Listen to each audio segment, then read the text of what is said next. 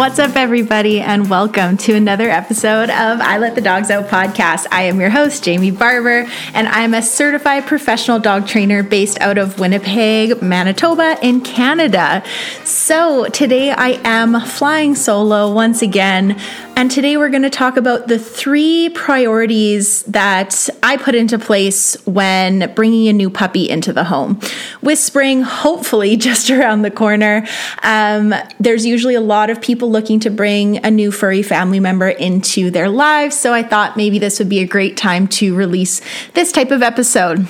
So without further ado, let's get after it. Important fact. Very, very important. And I know you guys, if you listen to the podcast, you have heard me talk about management before. And I'll say it again, management is your number one thing that you're gonna wanna do, because when we're first, literally that first day that you bring your dog into your home, one, your dog's gonna be like, what the fuck is going on? Who are these people? Where is this place? What is happening? It's gonna be a pretty scary experience for them. We wanna make sure that we are giving them an environment that's conducive for success. So what does that mean and what does that look like? Well, that might mean having a smaller space where they can acclimate to, because again, depending on the type of house you have, the environment they're in, if they're now all of a sudden going from one environment into a different environment that's really big and really scary, that can take a little bit of time to acclimate to, and a lot of dogs tend to acclimate to smaller spaces a little bit better. So what that could maybe look like is maybe baby gating off an area of the house. A common one is maybe the kitchen. So putting up baby gates in the kitchen and having your puppy acclimate to that space first. They can still sort of see through the baby gate. They can understand that there's more to the house and there's a lot more going on, but it's a little bit less daunting when you're just trying to get used to a small space like that. Another thing where management would come in is to help manage their environment so that they're not able to rehearse the behaviors that we might not necessarily like. So that could be maybe like we're house training them. We don't want them peeing on our living room area rug. Well, having them in a playpen area that is away from the area rug would be a great way to do that. Making sure that they don't have access to things like chair legs and table legs when we're not supervising them, because they're little babies, they're little puppies. Of course, they're going to find that those things are super fun to chew on. So if they don't have access to them, they aren't able to rehearse those behaviors. In conjunction with our management, we are going to want to make sure that we're providing them with different outlets that are appropriate to practice those species-specific behaviors like chewing, scavenging, sniffing, exploring, doing all those different things, but maybe doing them not on our favorite dining room table legs. So maybe having them in the playpen with a chew and supervising them while they chew on their bully stick, or having frozen Kongs. Things like that are a great way to prevent those unwanted puppy behaviors. So management essentially is going to save your life when it comes to puppyhood, because puppyhood is tough. They're at the very beginning, they do sleep a lot, which is fantastic, but they do get very active, and it's just not realistic that we're going to be watching them 24/7. So we want to make sure that we are providing an environment where we know they're not going to be set up to fail, right? So making sure, again, they don't have access to the couch if you really don't want your dog on the couch. At the end of the day though, like, I am all pro let your dog on the couch. Like, everyone who's been to my house knows, the couch is essentially here for my dogs. But if that's totally owner preference. But if you don't want your puppy jumping up on the couch, you need to make sure that you are providing a proper place for them to go, and a place, and positively conditioning that place as well. So that kind of concludes the X-pens and the playpens. I kind of like those areas because you have a little bit more space than just in a kennel. But also too, I always recommend kennel conditioning with your puppy. not all dogs love the kennel. It's really important to note that there is confinement anxiety that does happen. I do usually recommend giving it a go. The benefit of this is if it's properly, positively conditioned, you can collapse and take their safe space with them anywhere you go, whether you go to the cabin, you're going on a trip, going on a car ride, you can take their kennel with them, which is great if they do see that as their safe space. But it's really important to remember that it does need to be positively conditioned. We don't just want to stick our puppy in there and then just be like, all right, peace out, see you later, right? So yeah, number one is concluded, and that is management. Leashes are also a great way to manage your puppy when you are supervising them as well, of course. Number two priority is socialization. So a lot of people will get puppies and their first thing will be like, okay, when can I start training? When can I start teaching them sit and down and stay and all these different things? And always I'm like, whoa. Give me a second. We need to focus on socialization. Your puppy's critical socialization period is between 8 to 16 weeks old. But the unfortunate point of that is that it also coincides with their vaccine regimen, which means a lot of the times you'll be told you can't bring your dog out for walks, you can't bring your dog out until they are fully vaccinated. While that's true, we do not want to take our dog out to environments where there's the potential of an unvaccinated dog going to.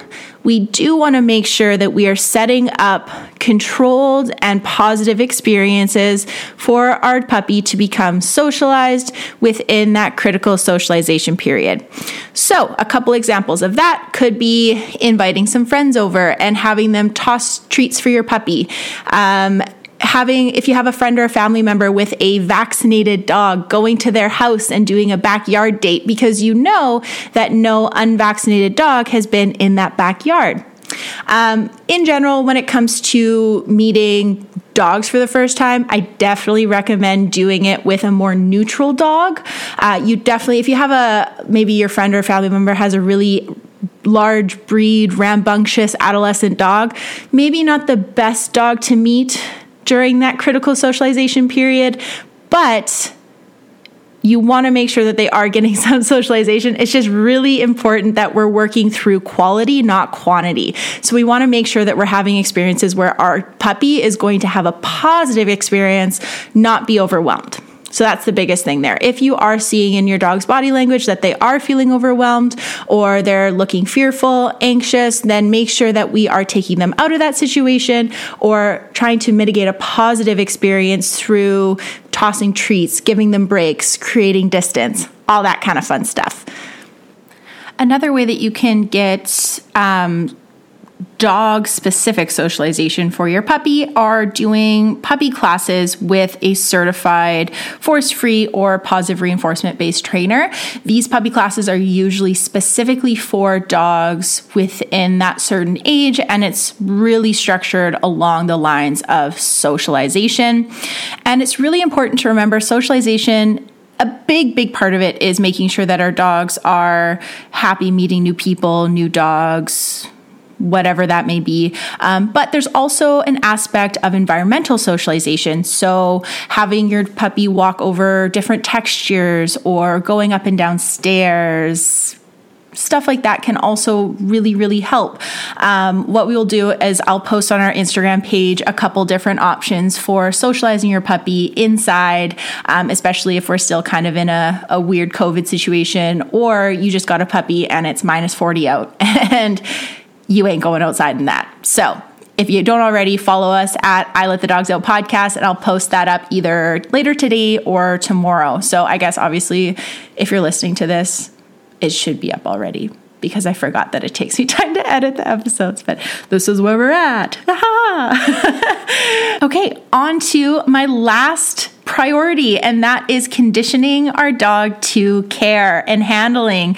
So what's really important, especially when your puppy is so young, is creating a positive emotional response to them being handled or care, such as like the obvious ones like brushing, ears cleaned, nail trims, getting their teeth brushed, things that they might have to experience maybe at the vet or if they're going to be groomed often. Another great one is just handling in general. So Positively conditioning, handling their paws, looking in their mouths, looking in their ears is really, really important because, guys, shit happens. Like, literally, shit happens when we're dog parents. We all know this. For anybody listening that has a dog, oh, the stories we have. Emergencies happen. Sometimes you have to grab a clump of grass out of your dog's butthole. And you know what? It's a lot easier if your dog has a previous association to you handling them before that happens. Trust me. So making sure that you are showing your dog that they have the choice to opt in and out. So starting cooperative care with them is really, really important at this age, and making sure that you're just really showing them that, hey, you have the choice to opt out of care, but when you opt in, really awesome stuff happens and there's nothing to be scared about. So if you have any extra questions about cooperative care or conditioning, handling with your dog, please reach out to a certified force-free or rewards-based trainer. I'm not going to get into that today because it's just a little bit too complex. I feel like we could do a totally separate episode on that sometime soon. So to recap everything, we have 1, management. So baby gates, X-pens, play pens, kennels, using leashes in the house but dropped, long leashes, all these different things. Super fantastic. Set your pup up for success. 2, socialization. We can teach our dogs to do a sit or a down or shake a paw or teach them leash skills at any age. It does not have to be the first week that we bring our dog home. We want to make sure that we're focusing on creating positive associations with other things in our environment, like people and dogs and stairs and potentially scary doors and the mailman coming to the house and all these different things that they could develop negative associations with later on. We want to kind of nix that. We want to be like, hey, it's super fantastic when the mailman comes, because every time that mailman comes to our door, you get awesome, awesome treats. Hey, that scary apartment door that opens on its own. Oh, what's that thing? Let's pair that with really great treats from a distance to make sure that you are having a positive emotional response. And then 3, cooperative care and positively conditioning handling. Trust me, your future selves, vet, groomer, dog walker, dog trainer, whoever is in your corner is going to thank you for focusing on this. Remember, we can teach cues and we can teach behaviors at any age. Please, please, please focus on those emotional responses during that critical socialization period. All right, guys, that's it. That's all. This episode has officially been listened to. I think that I have successfully done a short and sweet episode. It only took me a year to get to this point, but hey, it's better late than never. So if you guys don't already, please follow us at I Let the Dogs Out Podcast. You can follow my training journey at Counter Canine Co. Also, just a little plug here, just because it's just me. If you, words are hard for me. If you or anybody you know is getting married and they want their furry family member to be a part of it, please go follow us at our wedding events or our canine wedding event page at Bark Wedding Date Co. All right, guys, we will see you next time. Thank you again for tuning in. Stay safe. It's weird out there. If you live in Winnipeg, wear a toque. It is freaking cold out. Anyways, peace. See you next time.